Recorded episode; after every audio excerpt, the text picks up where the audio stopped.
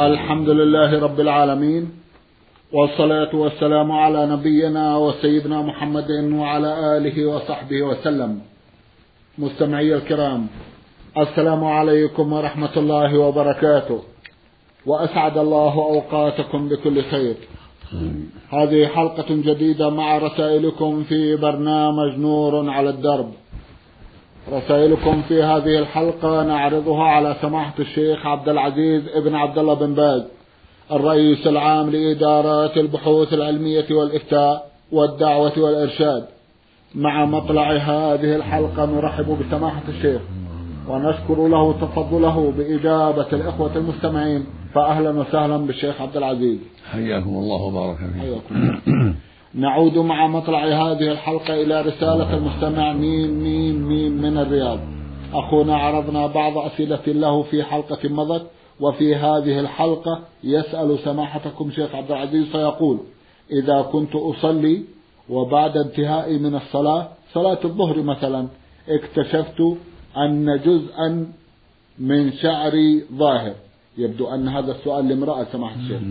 فهل أعيد الصلاة أم أعيد الركعتين الأخيرتين التي اكتشفت أن شعري كان مكشوفا خلالهما؟ جزاكم الله خيرا. بسم الله الرحمن الرحيم. الحمد لله وصلى الله وسلم على رسول الله وعلى آله وأصحابه من اهتدى بهداه. أما بعد فإن هذا الموضوع فيه تفصيل. فإن كان المنكشف شيئا قليلا ولم تشعري به إلا بعد الصلاة فلا حرج عليه والصلاة صحيحة أما إذا كان المكشوف شيئا كثيرا فالأحوط لك الإعادة. نعم. إذا حلف إنسان أو نذر ثم أعقب قوله ذلك بكلمة إن شاء الله ولم يفعل ما نذر أو حلف من أجله فهل عليه كفارة؟ الصواب لا كفارة عليه. إذا قال والله لا لا أفعلن كذا إن شاء الله. أو نر لله عليه لا أفعلن كذا إن شاء الله. فلا شيء عليه. لأن هذه المشيئة تجعل له فرجا ومخرجا والحديث الصحيح يقول صلى الله عليه وسلم من قال في يمينه إن شاء الله فلا حين عليه. جزاكم الله خيرا. هل صحيح أن كثرة السجود لله بدعة؟ علما بأنني كثيرا ما أتذكر نعمة الله علي فأسجد لله شكرا. السجود المفرد لا يفعل إلا عند أسبابه كسجود التلاوة إذا صلى وراء الإنسان آية السجدة يسجد أو حدث نعمة جديدة فيسجد الله شكرا كأن يرزقه الله ولدا أو يسمع الفتح للمسلمين ونصر لهم على عدوهم فيسجد الله شكرا. أما السجود من دون أسباب فلا أصل له بدعة. يصلي صلاة كاملة يصلي ركعتين أو أكثر يسلم من كل سنتين هذا مشروع طيب. الصلاة كلها خير لكن مثنى مثنى سواء في الليل أو في النهار. أما السجود المفرد فإنه لا يفعله إلا لأسباب مثل للتلاوة إذا مر بآية السجدة سجد أو للشكر مثل إذا رزقه الله نعمة جديدة من ولد أو فتح للمسلمين أو عافية من حادث أو ما أشبه ذلك. يسر الله شكرا. نعم. جزاكم الله خيرا وأحسن إليكم. أيضا هنا سؤال تقول فيه أحفظ قولا عن الرسول صلى الله عليه وسلم من صلى علي صلاة واحدة صلى الله عليه بها عشرا. اللهم صل عليه هل يجب أن تكون تلك الصلاة على النبي صلى الله عليه وسلم كما هو في الصلاة الإبراهيمية أم أن هناك طريقة أخرى وكيفية أخرى؟ جزاكم الله خيرا. هذا هو الأفضل الصلاة الإبراهيمية. إذا مر ذكره صلى الله عليه وسلم يقول اللهم صل على محمد وعلى آل محمد كما صليت على آل إبراهيم. وبارك على محمد وعلى آل محمد كما باركت على آل إبراهيم في العالمين إنك حميد مجيد. هذا نوع. أو يقول اللهم صل على محمد وعلى آل محمد كما صليت على إبراهيم وعلى آل إبراهيم إنك حميد مجيد. اللهم بارك على محمد وعلى آل محمد كما باركت على إبراهيم وعلى آل إبراهيم إنك حميد مجيد. هذا نوع ثاني. نوع ثالث اللهم صل على محمد عبدك ورسولك كما صليت على إبراهيم وبارك على محمد وعلى آل محمد كما باركت على إبراهيم وعلى آل إبراهيم إنك حميد مجيد. نوع آخر. اللهم صل على محمد وعلى أزواجه وذريته كما صليت على آل إبراهيم وبارك على محمد وعلى أزواجه وذريته كما باركت على آل إبراهيم إنك حميد مجيد. وهكذا كل نوع ثبت عن النبي صلى الله عليه وسلم إذا أتى به حصل له المقصود وإن اختصر وقال اللهم صل وسلم على رسول الله كفى الحمد لله. اللهم صل وسلم على رسول الله عند ذكره. وهكذا بعد الفراغ من الأذان إذا أجاب المؤذن يصلي على النبي صلى الله عليه وسلم. ثم يقول اللهم رب هذه الدعوة التامة والصلاة القائمة آت محمدا الوسيلة والفضيلة وابعثه مقاما محمودا الذي وعدته. إنك لا تخلف الميعاد. هذا مشروع بعد الأذان وبعد الإقامة. إذا قال لا إله إلا الله مثل ما قال المؤذن يقول بعدها اللهم صل وسلم على رسول الله. أو يأتي بالصلاة الإبراهيمية ثم يقول اللهم رب هذه الدعوة التامة والصلاة القائمة آت محمدا الوسيلة والفضيلة. وابعثه مقاما محمودا الذي وعدته رواه البخاري في الصحيح. زاد البياقي بسند جيد. إنك لا تخلف الميعاد. في الحديث من قال حين يسمع النداء حين يسمع النداء حلت له شفاعتي يوم القيامة. اللفظ الآخر إذا سمعت المؤذن فقولوا مثل ما يقول يقول صلى الله عليه وسلم. إذا سمعت المؤذن فقولوا مثل ما يقول. ثم صلوا علي. فإنه من صلى علي واحدة صلى الله عليه بعشره ثم سلوا الله للوسيلة فإنها منزلة في الجنة. لا تنبغي لعبد من عباد الله وأرجو أن أكون أنا هو. فمن سأل لوسيلة حلت له الشفاعة. هذا هو المشروع للمؤمن للمؤذن ولمن سمع الأذان للمؤذن والمستمع والمقيم ومن سمع الإقامة يقول هذا الذكر. يصلي على النبي صلى الله عليه وسلم في الصلاة الإبراهيمية أو بقوله اللهم صل وسلم على رسول الله. ثم يقول اللهم رب هذه الدعوة التامة والصلاة القائمة آت محمدا الوسيلة والفضيلة وابعثه مقاما محمودا الذي وعدته إنك لا تخلف الميعاد. بعض الناس يقول والدرجة الرفيعة وهي غير واردة الدرجة الرفيعة ما هي في الرواية. الدرجة الرفيعة هي الوسيلة هي نفس الوسيلة. نعم. درجته في الجنة. رفيعة عظيمة. فإذا آتم الوسيلة والفضل كفى ما يحتاج الدرجة الرفيعة. لأن الدرجة الرفيعة هي الوسيلة هي نفس المسؤول وليس لها ذكر في الحديث الدرجة الرفيعة لكن في بعض الكتب تقع غلطا. نعم. جزاكم نعم. الله خيرا وأحسن إليكم. تقول أيضا في هذه الرسالة إذا كانت زيارتنا لبعض المجتمعات تسبب الغيبة والنميمة وفضول الكلام فهل نمتنع عن الزيارة؟ نعم إذا كانت الزيارة فيها الغيبة والنميمة لا تجوز هذه الزيارة لكن إذا تيسر النصيحة للمجتمعات أو المجتمعين بترك الغيبة والنميمة فالزيارة حينئذ مطلوبة لما فيها من إنكار المنكر والدعوة إلى الخير فإذا كان الرجل أو المرأة إذا حصلت الزيارة أنكر المنكر ودعا إلى الله وعلم الحاضرين واستجابوا له هذا طيب في خير كثير لكن إذا كان لا. إذا كانوا لا يستجيبون بل يستمروا في الغيبة والنميمة. المشروع لك والواجب عليك المفارقة حينئذ. نعم.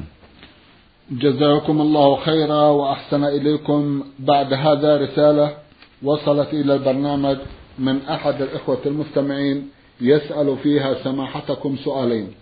السؤال الأول هو هناك مجموعة من الرجال يسكنون في منزل بعيد عن الناس فهو بعيد قليلا. وأقرب مسجد لهذا المنزل يبعد أكثر من الكيلو بقليل وهم يسمعون النداء من مساجد تبعد أكثر من كيلوين بسبب عوامل منها قوة مكبرات الصوت ومن هؤلاء الرجال من يجيد القراءة وقد جعلوه إماما وجعلوا لهم مكانا مخصصا للصلاة وهم يصلون الصلوات كلها جماعة ويقيمون الصلاة. فهل يجوز لهؤلاء الصلاة في مسجدهم الخاص هنا حتى ولو كانوا ثلاثة أو أربعة مع أن أدوات النقل موجودة وهي تصعب في بعض الأوقات؟ جزاكم الله خيرا. إذا كانوا يسمعون النداء بدون مكبر إذا استمعوا له في الأوقات الهادئة يسمعون النداء يلزمهم الذهاب إلى المسجد على أقدامهم أو بواسطة وسائل النقل. أما إذا كانوا بعيدين حيث لا يسمعون النداء إلا بالمكبر فإنه لا يلزمهم إذا صلوا في مكانهم جماعة كفى ذلك. وإذا صبروا وذهبوا إلى المساجد ولو ما سمعوا النداء إلا بالمكبر إذا صبروا وذهبوا إلى المساجد على الأقدام أو بواسطة وسائل النقل هذا خير لهم وأفضل. وأبعد عن الشبهة. وأبعد أيضا عن التساهل بهذا الأمر العظيم فنصيحتي لهؤلاء الصبر على بعض التعب والذهاب إلى المساجد لأن الشيطان قد يزين لهم التساهل ويقول لهم إنكم لا تسمعون وهم يسمعون النداء لو استمعوا. لكن ينبغي المؤمن أن يتحرى الخير وأن يسارع إليه وأن يبتعد عن الشبهة وأن يتهم بالتساهل بأمر الله. والذهاب على الأقدام كل خطوة يرفعه الله بها درجة ويحط عنه بها خطيئة ويكتب الله له بها حسنة هذا خير عظيم. وهكذا في السيارات. فنصيحتي للجميع العناية بالصلاة في الجماعة والذهاب إلى المساجد ولو فيها بعض التعب اليسير فالحمد لله. لكن الرخصة لهم رخصة إذا كانوا لا يسمعون النداء. لولا المكبرات لا يسمعون النداء لبعد المسجد عنهم فلا حرج عليهم. نعم. جزاكم الله خيرا وأحسن إليكم. في حديث للرسول صلى الله عليه وسلم لا صلاة لمن لم يقرأ بفاتحة الكتاب أو كما قال عليه السلام فهل تبطل صلاة المأموم إذا لم يقرأ الفاتحة وخاصة في صلاة الفجر؟ جزاكم الله خيرا. الواجب على الجميع قراءة الفاتحة. لقول النبي صلى الله عليه وسلم لا صلاة لمن لم يقرأ بفاتحة الكتاب لكن المأموم إذا فاته القيام جاء والإمام راكع أجزأته الركعة. والحمد لله. أو نسي القراءة أو جهل الحكم فصلاته صحيحة. للعذر الشرعي. لأن الرسول صلى الله عليه وسلم عذر أبا بكر لما جاء والإمام راكع فركع دون الصف ثم دخل في الصف ولم يأمره بقضاء الركعة. بل قال له زادك الله حرصا ولا تعود. يعني لا تعود إلى الركوع دون الصف بل اصبر حتى تدخل الصف. ولم يأمره بقضاء الركعة. فدل على أن من جاء والإمام راكع أو عند الركوع معذور إذا لم يقرأ لأنه لم يبقى لها وقت. وهكذا لو جهل الحكم الشرعي أو نسي قراءتها فإن صلاته صحيحة. أما الإمام فلا بد من قراءتها ولا يسقط عنه وهكذا المنفرد لا بد من قراءتها وإذا نسيها في أي ركعات أتى بركعة بدلا من الركعة التي نسي فيها الفاتحة وسجد للسهو. نعم. جزاكم الله خيرا وأحسن إليكم. رسالة مطولة بتوقيع إحدى الأخوات المستمعات تقول المرسلة حاسين دال. أختنا لها مشكلة. في كتابة مطولة. ملخص هذه القضية أنها ابتليت بزوج سكير. وقد اكتشفت أنه كذلك بعد سنتين من الزواج. لكنه غير مدمن كما تصفه بل يشربه بين فترة وأخرى. وحينئذ أنكرت عليه فحلف لها بالطلاق ثلاث مرات أنه لا يسكر لكنه عاد. ما هو توجيهكم؟ الواجب نصيحته وتحذيره من مغبة هذا العمل السيء فإن الخمر من أقبح السيئات ومن أقبح الكبائر. فالواجب على هذا الرجل أن يتقي الله وأن يدع هذا الشراب الخبيث والرسول صلى الله عليه وسلم لعن الخمر وشاربها وساقيها. وحاملها والمحمولة إليه وعاصرها ومعتصرها وبائعها ومشتريها وأكل ثمنها. وقال صلى الله عليه وسلم لا يشرب الخمر حين يشربها المؤمن من باب الوعيد الشديد لأنها تنافي كمال الإيمان الواجب. فالواجب عليه أن يتقي الله وأن يتوب إلى الله وعليك أن تنصحيه وتحذريه من شربها وأما طلاقه ألا يشرب هذا في التفصيل إن كان طلق ألا يشرب قصده الامتناع وليس قصده وقوع الطلاق ولكن قصده أن يمتنع منه وأن يشدد على نفسه وليس قصده إيقاع الطلاق فعليه كفارة اليمين ولا يقع. أما إن كان قصده إيقاع الطلاق فإنه يقع الطلاق. نسأل الله لنا ولها الهداية. جزاكم الله خيرا وأحسن إليكم. إذا هل تنصحونه بالبقاء معه أم تتصرف تصرفا آخر؟ سمحت نوصيها بالبقاء معه والنصيحة. فإذا لم يقبل النصيحة نوصيها بالفراق ولو بإعطائه ماله. نعم إذا لم يطلقها بدون مال أو ترفع أمرها المحكمة. نعم. جزاكم الله خيرا. وتلك الأيمان بالطلاق ثلاث مرات على ألا يعود ثم يعود. أخبرنا. أن هذا في التفصيل نعم. إن كان أراد الامتناع ولم يريد يقع الطلاق فإن عليه كفارة يمين عن كل واحدة.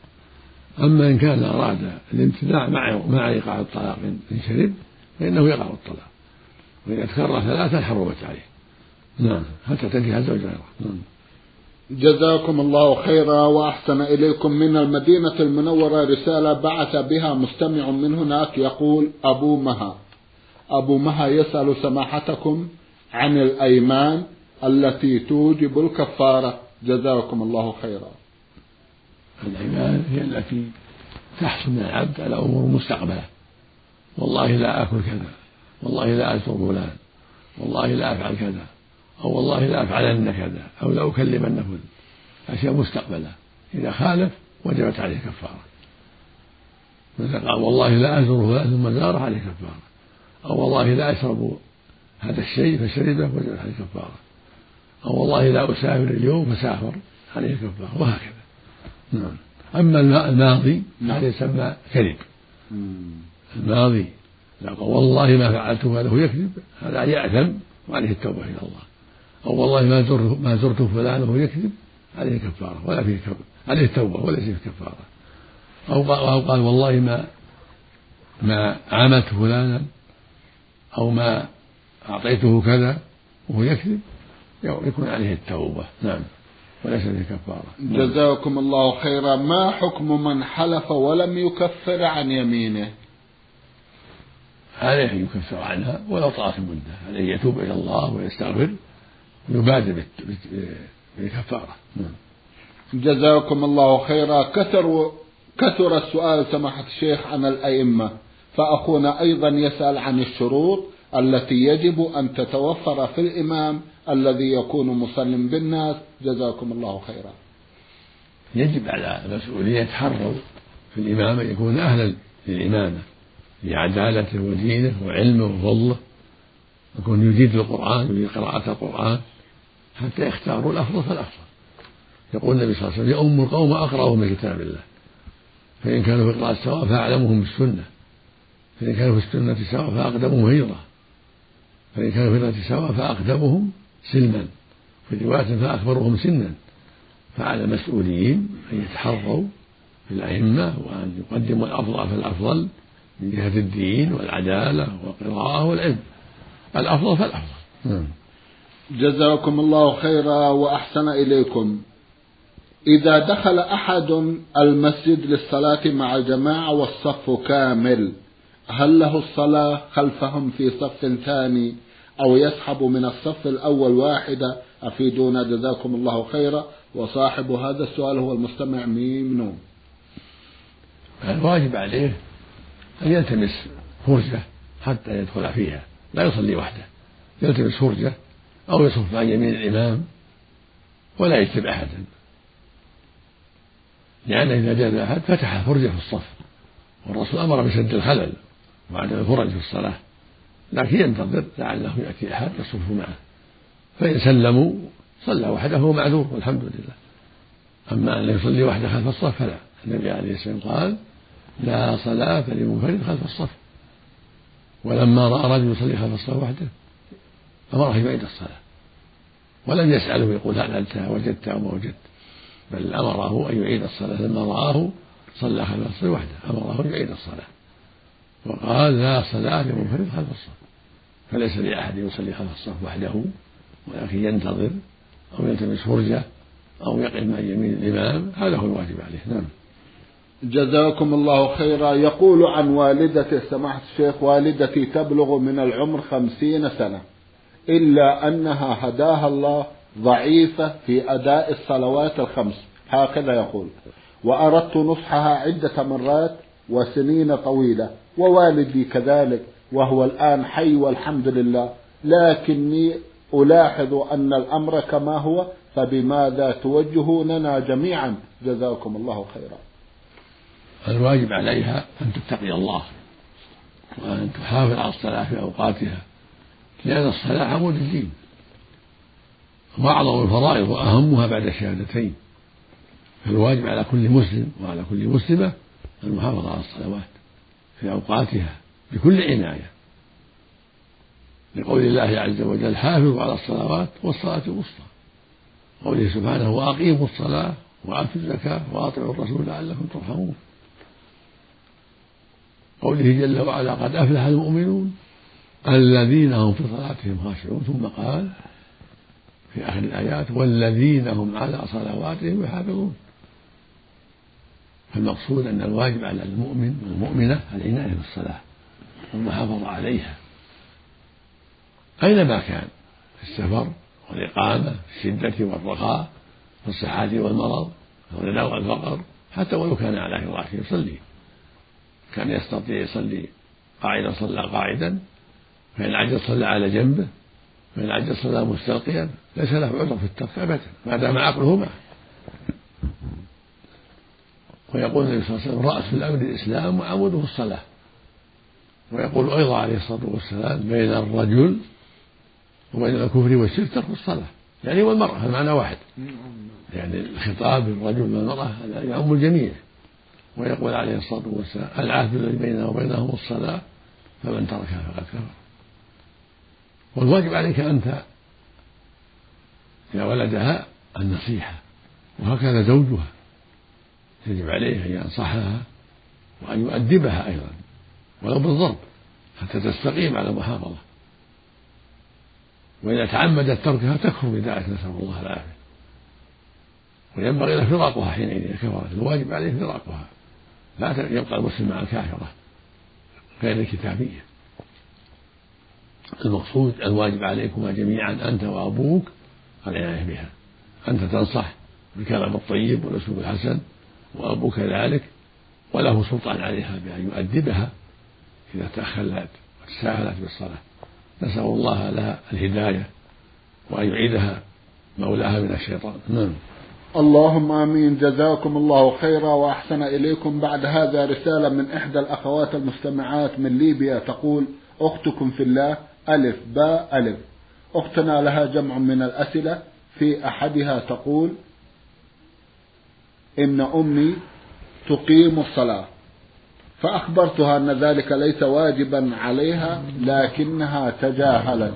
فهل عليها شيء؟ جزاكم الله خيرا. ليس عليها شيء لكن تخبر أن غير مشروع لها الإقامة.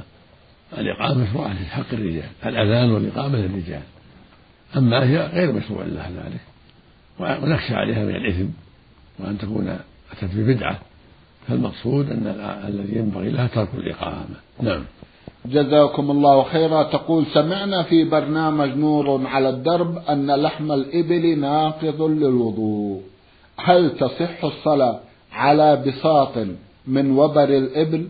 ثم يا حبذا لو تفضلتم ببيان هذا الأمر وذكرتم لنا الدليل وهل اللبن أيضا يؤثر في الوضوء؟ جزاكم الله خيرا. نعم. لحم الإبل ينقض الوضوء لقول النبي صلى الله عليه وسلم في الحديث الصحيح لأنه أمر في الحديث الصحيح بالوضوء من لحم الإبل. وسئل لحم الغنم فقال إن شئت. وقال توضأوا من لحوم الإبل. فدل على وجوب الوضوء من لحوم الإبل. يعني الهضر أما الكرش والمصفان والشحم فلا وضوء منه. ولو توضأ فحسن احتياطا. أما اللبن والمرق فلا وضوء منه. اللبن لبن الإبن والمرق فليس منه وضوء. إنما الوضوء من اللحم. لصحة الأحاديث ذلك عن النبي عليه الصلاة والسلام. وأما بقية اللحوم كالبقر والغنم والصيود فلا وضوء منها إنما هذا خاص بالإبل خاصة. فمن توضأ فمن أكل لحم الإبل فعليه الوضوء يعني التمسح. يغسل يعني يتمضمض ويستنشق يغسل وجهه ويغسل يديه مع المرفقين يمسح رأسه مع أذنيه يغسل رجليه. وليس عليه استنجاء. الاستنجاء من البول والغائط خاصة. أما لحم الإبل والريح الفسا والضراط وهكذا النوم هكذا مس الفرج هذا ليس فيه إلا التمسح الوضوء الذي هو غسل الذي هو غسل الوجه واليدين ومسح الرأس وغسل الرجلين. نعم. جزاكم الله خيرا وأحسن إليكم. أيضا تقول سماحة الشيخ إنني في بعض الأيام أكون متعبة كثيرا فأنام ولا أقوم لصلاة العشاء إلا بعد منتصف الليل. كيف توجهونني جزاكم الله خيرا. الواجب عليك وعلى غيرك أداء الصلاة قبل نصف الليل. وإذا كنت متعبة نادري بها في أول الوقت. إذا غاب الشفق يعني إذا أذن العشاء بكري بالصلاة ونامي والحمد لله. أما التأخير حتى يفوت الوقت فلا يجوز. لا للمريض ولا للصحيح. الواجب أن تصلى في الوقت. ووقتها إلى نصف الليل. فإذا كان الليل عشر ساعات إذا مضى خمس من الليل انتهى الوقت. لا يجوز التأخير بعد الخمس. وإذا كان الليل اثنى عشر ينتهي الوقت في الساعة السادسة بعد غروب الشمس. فالمقصود أنه لا يجوز للرجل ولا للمرأة تأخير الصلاة صلاة العشاء إلا بعد نصف الليل. ولو كان مريضا. يلزم أن يقدمها قبل نصف الليل. لقوله صلى الله عليه وسلم وقت العشاء إلى نصف الليل عليه الصلاة والسلام. نعم. جزاكم الله خيرا وأحسن إليكم. تقول أشرع في الصلاة. ثم أتذكر أنني لم أنوي فأقطع صلاتي وأنوي ثم أشرع في الصلاة مرة أخرى فهل ما فعلته صحيح؟ هذا من الشيطان. حين قمت للصلاة قد نويت الصلاة. حين قمت للصلاة هذه نية الصلاة. فقطعها من من تسويل الشيطان وتزيينه إذا قمت إلى الصلاة فقد نويت الصلاة. ولا حاجة أن تقول نويت كذا وكذا. القلب يكفي. أتى, أتى المسجد وقام مع الإمام إذا أقيمت الصلاة فقد نوى الصلاة.